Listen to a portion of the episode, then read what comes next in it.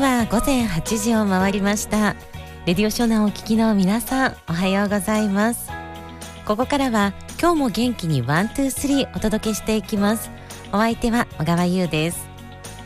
さて今日は1月の20日の土曜日を迎えました。午前8時です。ねえなんかねもう毎日毎日寒くてどうですか皆さん。ちょっと疲れが出てきてませんか？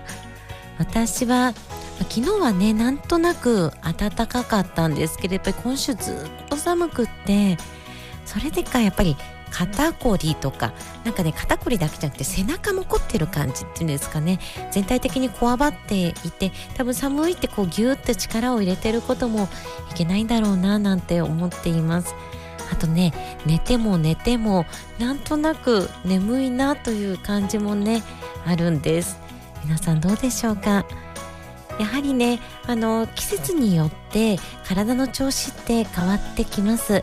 特に冬に関してはまずちょっと薄暗い日が今日もね曇って雨も降ってくるということなので薄暗いこの陽気これ自体が私たちのメンタルをダウンさせたりあとは寒いことで感染症にかかりやすかったりということがあります。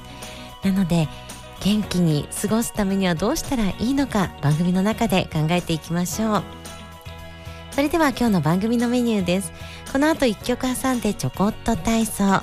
ちょこっと体操藤沢市のサッシを使っています。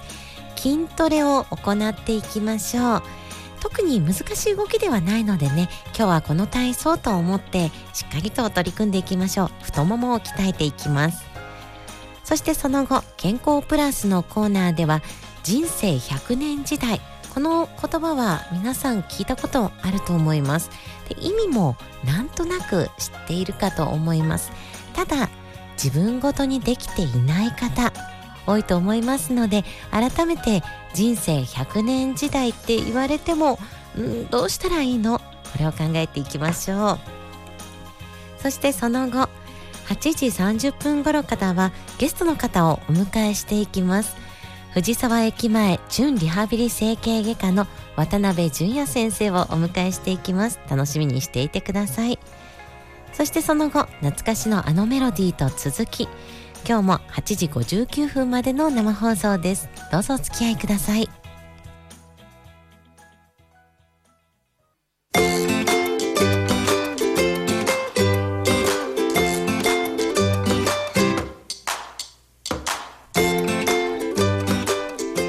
は8時7分を回っています。ここからはちょこっと体操のコーナーです。それでは藤沢市の運動器を鍛えて若さを保ちましょうという冊子を使って運動を行っていきましょう。前回まではストレッチを行っていましたが今日からは筋力トレーニング。主要な筋肉を維持向上させるトレーニングを行っていきましょう。ここからご紹介するのは元気な方体力に自信のある方向けの運動です。なのでちょっときついなと思った時には無理をしないことそれが大切になります。加齢に伴い筋力は低下していきます。また活動量も徐々に年齢とともに減少してくるので筋力が低下するんです。それの予防改善を行っていきましょう。それでは今日は太ももを鍛えていきます。皆さんもよーくご存知のスクワットの運動。これを今週やっていきましょう。それでは皆さん足を肩幅より少し広く開いて立ってください。スクワット行っていきます。次に両手を腰に当てましょう。さあそれではスクワットです。お尻を後ろに突き出しながらしゃがんでいきます。いきますよ。1 2 3 4はいゆっくりと戻っていきましょう。その時に膝をつま先より前に出さないこと。膝を曲げる角度は45度から90度程度が理想的と言われています。次に回数です。スクワットの回数だいたい10回から15回ほどこれを12セット行っていきます。毎日できたら理想的ですけれどなかなか忙しかったりしてできない方1週間次の放送を迎えるまでに2回から3回やってください。運動の強度としてはややきついというレベルになります。これはちょっと息が弾むが多少の会話ができて笑顔が保てる程度。そして5分ほど続けると汗ばんでくる。これがややきつい運動と言われています。それではスクワット今週続けてまた来週続きをやっていきましょう。以上ちょこっと体操のコーナーでした。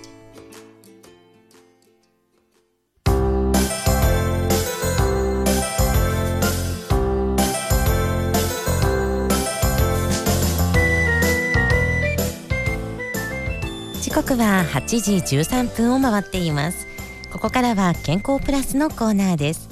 おすすめの未病対策健康情報などをご紹介しています。今回は人生100年時代。この言葉は聞いたことがあると思うんですけれどいざ自分ごとにしていくと何からどうしていったらいいのだろうと皆さん思うかと思います。なので改めて人生100年時代とはということを考えていきましょう。まずこの言葉最近よく耳にしますよね。これ自体が最初に言われたのは本の中なんです。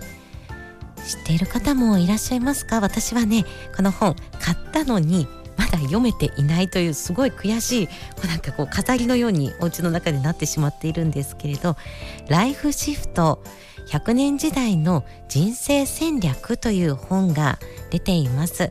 これはロンドンのビジネススクールの教授のリンダ・グラットンそしてアンドリュー・スコットによる本なんです。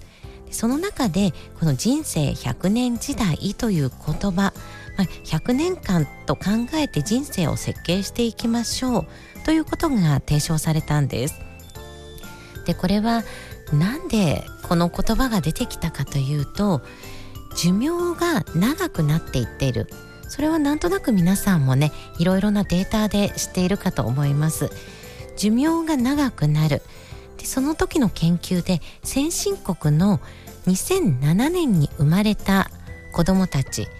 その子どもたちが2人に1人は103歳まで生きるというデータが出てきたんですね。なので改めて2人に1人です。すごいことですよね。50%の人が103歳まで生きるというデータが出たことによって人生100年時代が到来したとそこの中で話に上がってきたんです。なので私たちの人生は100年間生きることを想定して人生設計を組んでいきましょう。ということなんです。でこれってすごく実は難しい話になってくるんです。今のところこの日本の流れをこう考えていくと、まあ、定年のね年齢が変わってきてるっていうのはあるんですけど大体教育仕事老後という形でこう分けていきます。そうすると、まあ、大体20年間ぐらい、大学生専門学生でね違うんですけど20年学び40年働き20年ゆっくりと過ごす。というのがこれまでの80歳までで人生を考えた時の切り方だったんですね。20年間学んで40年間働いたらその後は年金とかを使いながらゆっくりと余生を過ごしましょうとなっていました。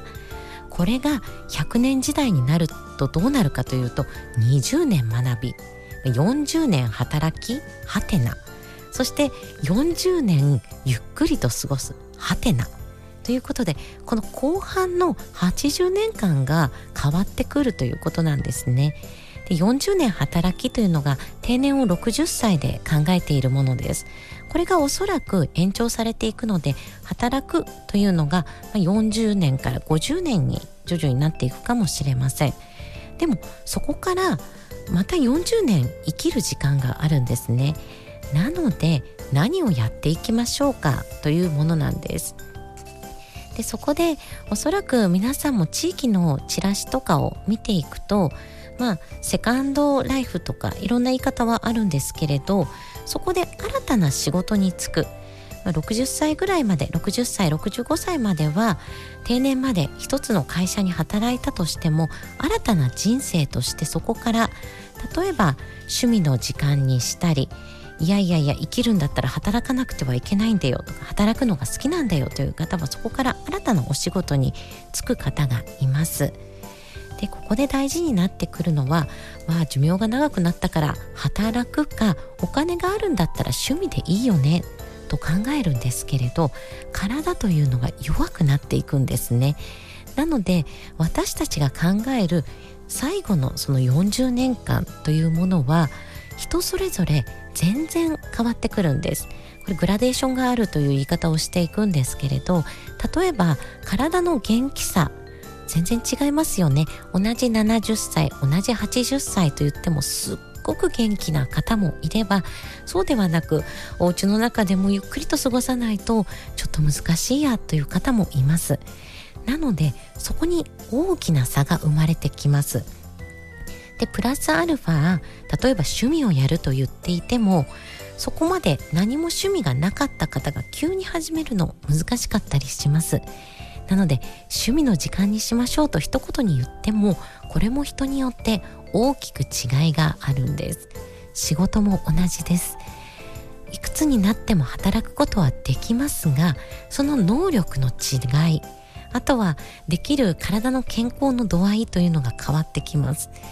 これ何をじゃあ準備をしていかなくてはいけないかというとただただ寿命が延びるお金があるかないかで働くかを決めようではなく健康的に過ごすことそして健康寿命を伸ばしておくということが必要になってきます。なので改めて健康の度合いはどうだろうか。私たちは人とつながる趣味などはあるだろうか。そしてお仕事続けたいと思うものセカンドライフとしてやっていきたいと思うものがあるかということをぜひ考えていただきたいです。で私たちにできることそれを考えることデザインしていくことそして今健康的に生きることこれがすごい大事なんですね。これが未病対策になってきます。この番組でも未病の話はたくさんしています。100年ある人生をどう描いていくのか体は必ず弱くなっていきます。そこでどう健康を保っていくのか。それをこの番組を通して一緒に考えていきたいなと思っています。なのでぜひ皆さん100年考えつつまた来週を迎えてください。以上健康プラスのコーナーでした。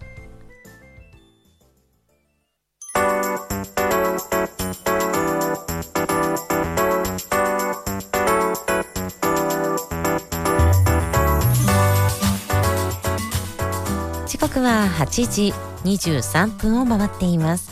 今日も元気にワンツースリー小川優がお伝えしています。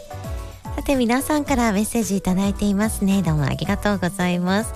ひろだぶさんからメッセージいただきました。ありがとうございます。小川優さんおはようございます。おはようございます。元気が出る放送をありがとうございます。今日は早朝から外で仕事です。寒さの方は防寒着と電熱服で防寒対策をしていますがお天気が心配です。夕方まで持ってくれることを祈っています。仕事の合間に聞く余裕がないのでアーカイブで聞きますといただきました。ひろだぶさんどうもありがとうございます。寒いですね。あの私たちのスタジオの前は今雨は降っていないんです。ただもう今にも雨が降るぞという雲が一帯を覆っている感じなのでねひろだぶさんがお仕事している方はいかがでしょうか？どうにかね寒いんだけど雨が降ってしまうと余計寒いのでお天気が持つことを祈っています。アーカイブで聞いてくださるとのことどうもありがとうございます。お仕事頑張ってくださいね。メッセージありがとうございました。さあそしてツイッター X もいただいていますあきらチューブさんからです。ありがとうございます。ゆうさんおはようございます。おはようございます。朝は寒く、雨も降り出しました。傘忘れたんですか？そう。もうこれね、笑い、笑いどころなのかな？何なのかわからないんですけれど、そうなんですよ。あの、傘忘れてしまいまして、今ね、降っていないので、もう祈るだけです。これもう祈るばかりです。天気予報では土日は雨か雪って言ってましたよね。そうです。だからもう笑うしかないです。ゆうさんは今日講演があるんですね。ゆうさんは活動的なので見習いたいですといただきました。あきらチューブさんメッセージどうもありがとうございます。そうなんです。今日はこの放送の後藤沢商工会館ミナパークで行われている藤沢障害者お仕事フェアというものがあってそこで合理的配慮のセミナーですね。セミナーをこの後やります。そして WithYou の後もやりますっていう形でこうサンドイッチされているので全然見習わなくていいです。もう私はね自分を見習いたくないです。もっとねゆっくり過ごさなきゃいけない。今日は忙しすぎたなと反省をしているところです。あきらチューブさんメッセージありがとうございました。さあそれでは一曲お届けしましょう。1975年の曲チューリップでサボテンの花。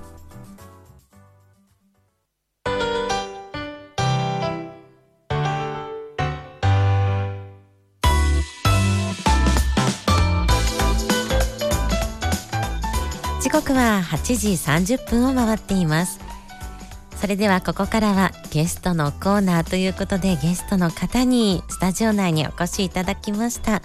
今日は藤沢駅前準リハビリ整形外科の渡辺淳也先生です。おはようございます。おはようございます。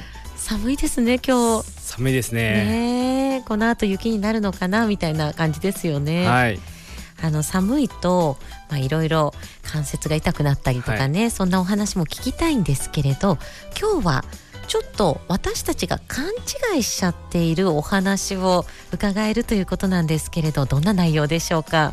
はいありがとうございます。あの骨粗しょう症の勘違いを皆さんしているというところが結構多いので、えー、今日はそのお話を4つぐらいですね、えー、分けてさせていただければと思います。ありがとうございます。こう勘違いなのでね私たちきっとあこれかななんていうことが全然こう思いつかないんですけれどでは早速私たちどんな勘違いをしちゃってるんでしょうか？はいまず4つお伝えさせていただきたいんですね、はい。はい、一つ、まあ、自分はかからないという勘違いが一つですね。はい、で二つ目があかかるのは仕方がないとこういう勘違い。あ思ってますね。であと自力で治せるっていうそういった勘違いがもあります。で最後はあ病気より薬の方が怖いっていう勘違いもありますので今日この辺りををご紹介します。もうそれ全部うちの祖母が言っていることです。もうなんか自分はかからないっていうのはねないにしろもうなんか病気よりも薬の方が怖いっていうのはよく言ってるなと思うのでぜひよろしくお願いします。はいよろしくお願いします。では早速最初のその自分はかからないこれどういうことなんですかね勘違いとしてははい。あのー、よくあるんですけども、うん、いや私はかからないと思うんですっていう話を患者様から聞くんですけども、まあ、実際問題ですね。じゃあどれぐらいの数の方があかかってらっしゃるかという話なんですがなんとですね日本人の女性ですと50代以上の方ですね、はい。えー、3人に1人、えー、3人に1人が骨粗しょう症になってしまっているという現実があります。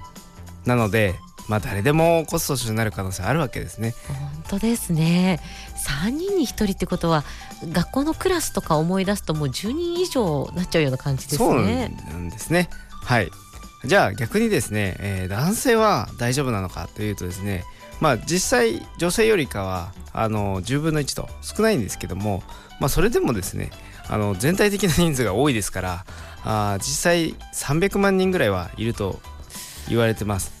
辛い辛いとか そういうことですねでも確かに10人に1人って言っても女性に比べると今少ないかなって思ったけど、はい、例えば会社とかを考えてみるとあの人もあの人もなるってことかっていう割合になっていっちゃうってことですね。そうなんです決して珍しくあるわけではないというところなので、はい、えー、まずはですね、えー、正しく調べることが大事ですのでまず検査を受けてみるっていうところからやっていただくのが一番大事かなと思います。わかりました。これが自分はかからないという勘違いですね、はい、そして次は、まあ、かかるのは仕方ないなという勘違い、はい、これもまあなんか年齢のせいにしちゃう気持ちすごいわかるんですけど勘違いなんですね。そうなんです。あのー、実はまあ年齢とともにこう抗えないもんだと思ってる方すごい多いんですね。えー、まあ実際はですねあのー、まあ閉経だとかあビタミン D が足りてないこれ日本人とても多いんですけどもほとんどの方がそうだと言われていますあとは、まあ、痩せ型だったり運動不足だったり、まあ、そういったあの原因はですね多岐にわたるわけですけども、まあ、実はこれ防げるものもたくさんあるわけですね。まあ、そういったものをいやもうこれはしょうがないんだと諦めてる方がすごい多いなと感じております。いや本当にそうですあの年齢によるもの閉経とかもね全部こう避けきれないでビタミンって言ってもね避けきれないんじゃないかなと思っちゃうけど違うんですね。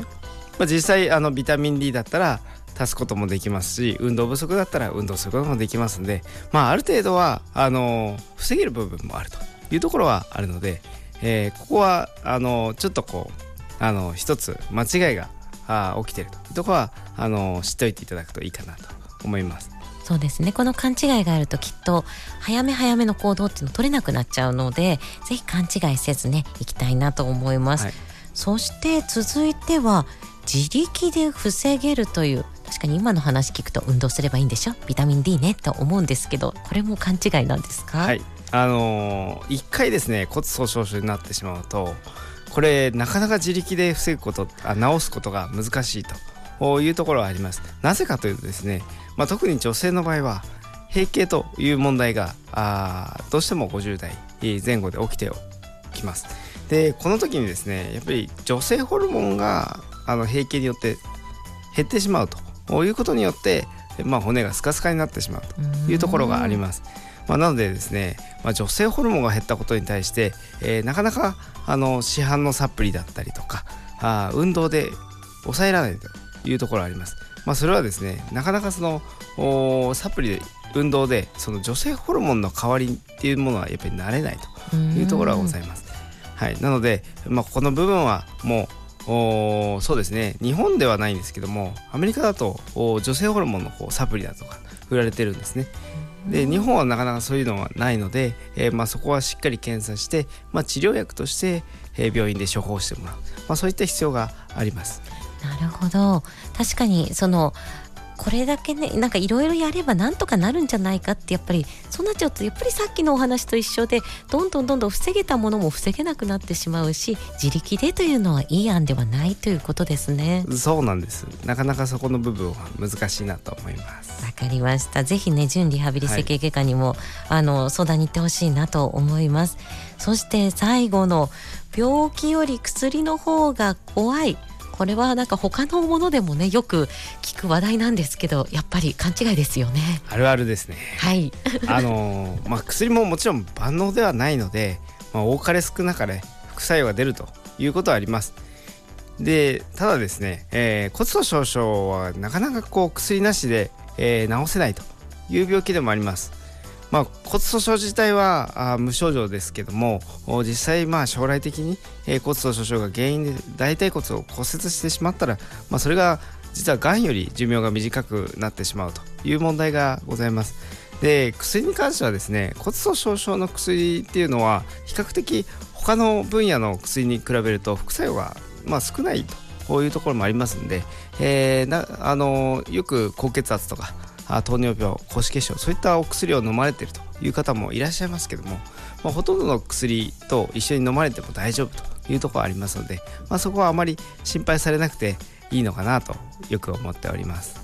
本当ですねあの先ほど私番組の中で人生100年時代の話をしてたんですけどよく考えたらこの骨100年間使わなきゃいけないんですもんね。そうなんです昔そのまあ人生が50年時代っていうのもありましたんで、えー、まあ、その頃はあまり骨粗しょう症っていうのは心配なかったと思うんですけども今はその倍の人生を皆さん歩まれるわけですからもう長く骨も使っていただきたいなと思っております本当ですね。ちょっと体のメンテナンスが本当に大事なんだっていうことを感じたので、はい、あの聞いてくださってる年齢様々だと思うんですけれどそれぞれのポイントから多分できることっていうのがあると思いますのでぜひ一度クリニック等にね相談しに行っていただけるのがいいのかなと感じました。はい。ありがとうございます。あっという間のお時間になりました、はい、では最後にリスナーの皆さんに一言いただけますか？はいあのこれも毎回あの皆様に、えー、お伝えしたいなと思っておりますのは、まあ、骨粗しょう症はですね自覚症状がないですからあもう女性の場合はもう50前後まあ、40代でも全然もう早い方は始まってますので、えー、まあ、まずは検査を受けに、えー、まあ、大腿骨腰椎そういった検査をしてくれる骨密度の検査をしてくれる医療機関を訪ねるようにしてください。それがあの、まあ、骨粗鬆症専門でやってる私からのお願いというところで、えー、最後の一言させていただきます。先生のねあのホームページ見るだけでもあなんかいろいろなことがねあるんだって知らなかったもの知らなかった機器とかいっぱいあるのでぜひね藤沢駅前準リハビリ整形外科に行っていただけるといいのかなと思っています。では改めて今日は藤沢駅前準リハビリ整形外科の院長先生渡辺純也さんにお越しいただきました。どうもありがとうございました。はいありがとうございます。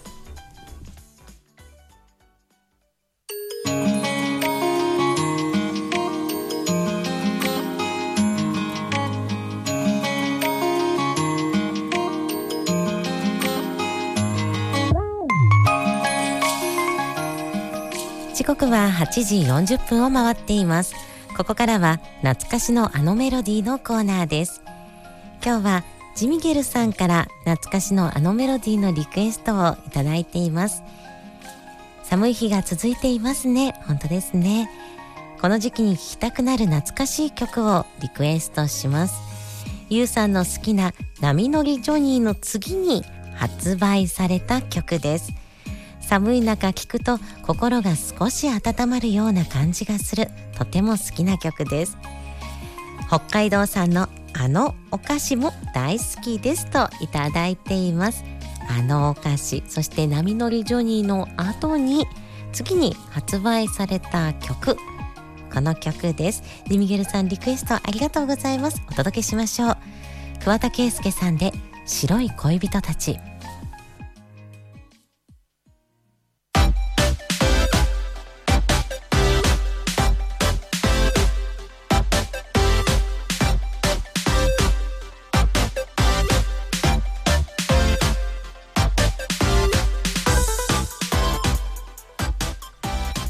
刻は8時46分を回っています。ここからはホット福祉のコーナーです。藤沢のホットな福祉情報イベントなどをご紹介しています。今日は藤沢障害者お仕事フェア。昨日そして今日開催されているものご紹介していきましょう。これは藤沢商工会館ミナパークの5階と6階を使って開催されているものです。今日2日目は午前10時から午後5時まで開催となります。10時からスタートし5時までです。でこれ障害者お仕事フェアというとうん誰が対象なんだろうと思われるかと思います。ぜひね、これ皆さんが対象になっているんです。でどんな内容かというと、5階はパネル展示と物販エリアになっています。また、動画の上映なども行っています。なので障害のある方の暮らし、働き方働く場所どのように一緒に働いたらいいのかそういったことを知るためのパネル展示そして美味しいお菓子などがねたくさん用意されている物販エリアがミナパークの5階に用意されています。そして6階はというと事業所ブースエリアといってなんと40個のブースが出ているんです。でこのブースではそれぞれ福祉事業所の方々がいてそこでこの事業所はどんなことをやっているのかなどの説明を聞くことができます。なので藤沢を知る素敵な機会になるでしょう。で同じく6階には制度などの説明ステージというのが用意されています。ステージの向かい側には20、30くらいの椅子が並んでいるような場所ですそしてそこではセミナーなどを行っています。で、先ほどね、あの、アキラチューブさんからのメッセージもあったんですけれど、私はそこで講演を行っていきます。今日は10時15分からと、あと午後は2時45分から合理的配慮の説明を行っています。なので会場にお越しになる方はぜひステージの方にも来ていただけると嬉しいです。藤沢障害者お仕事フェア今日午前10時から午後5時まで。藤沢商工会館ミナパークでの開催です。5回6回でやっていますのでぜひ覗いてください。以上ホット福祉のコーナーでした。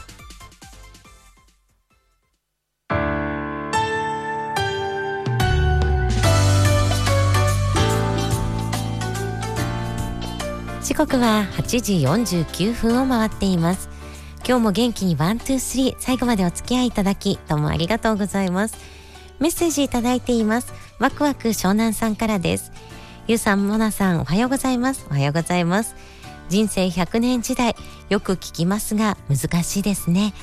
まずは体調管理適度な運動と趣味を選ぶことも大切です。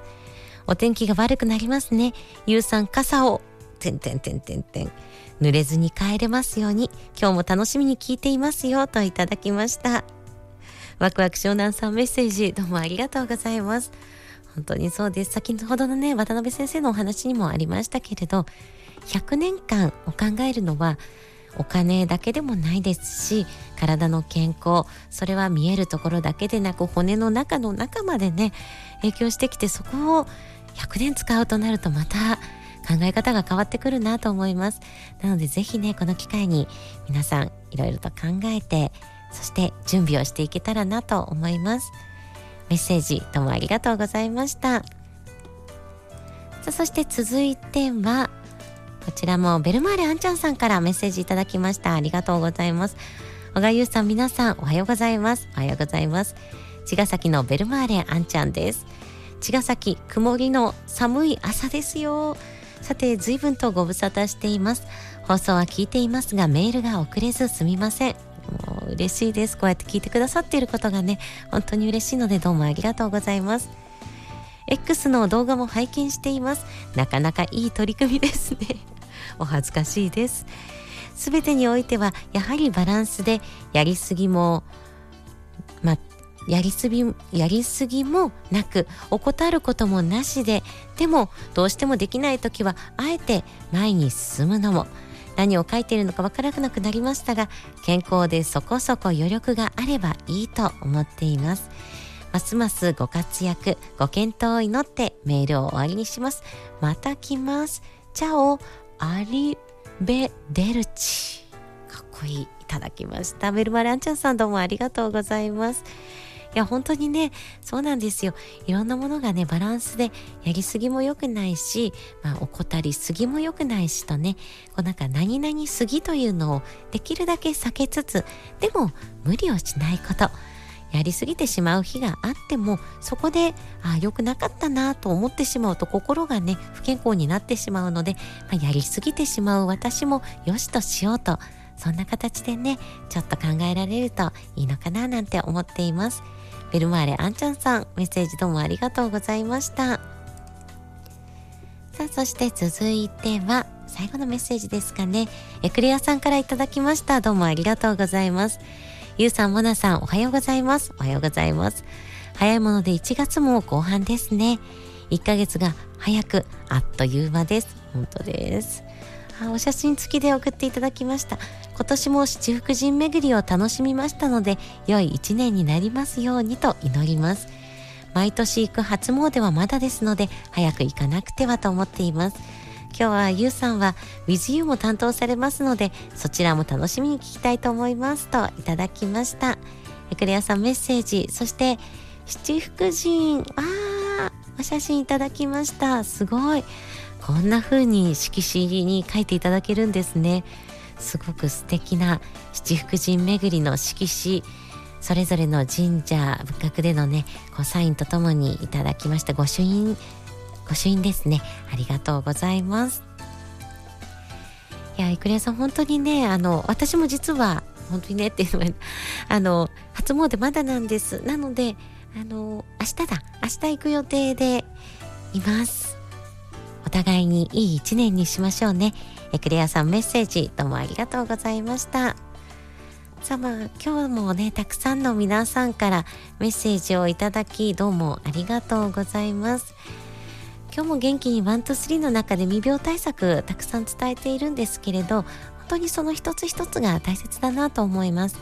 私たち何気なく生きているので100年この体を使うって実は考えられていないんですよね。骨もそうだし私たちの細胞この細胞も毎日毎日新しい細胞に生まれ変わっていっています。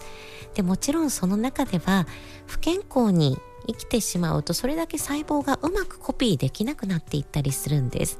そういうことが原因でがん細胞が例えばやっつけることができなくなってしまったりあとは増殖してしまったりっていうことにつながっていきます。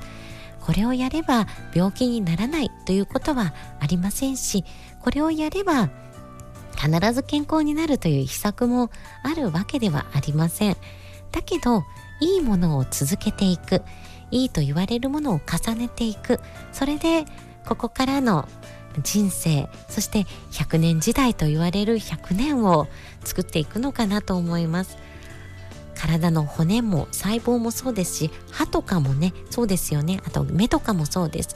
いろいろなものをいたわりながら健康的に過ごしていくことこれがとっても大事です。この意識があるかないかで今日の過ごし方が変わったり明日の生き方が変わっていきます。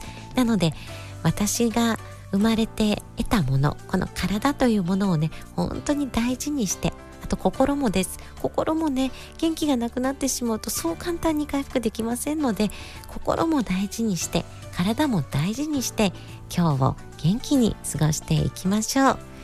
今日も皆さん最後までお付き合いいただき本当にどうもありがとうございました。